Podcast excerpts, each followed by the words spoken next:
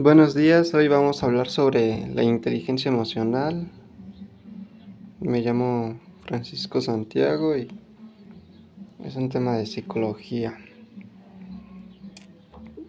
El tema es en qué momento usa la psicología la inteligencia emocional. Disculpe.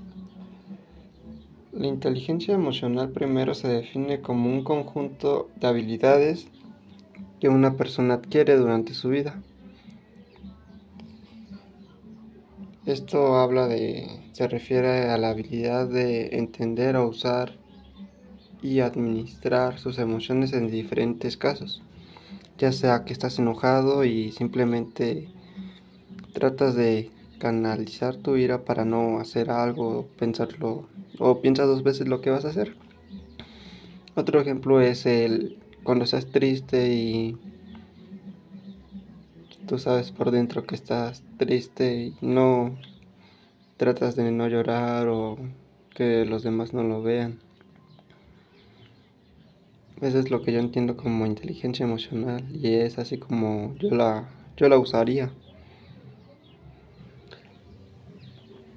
Y eso es todo.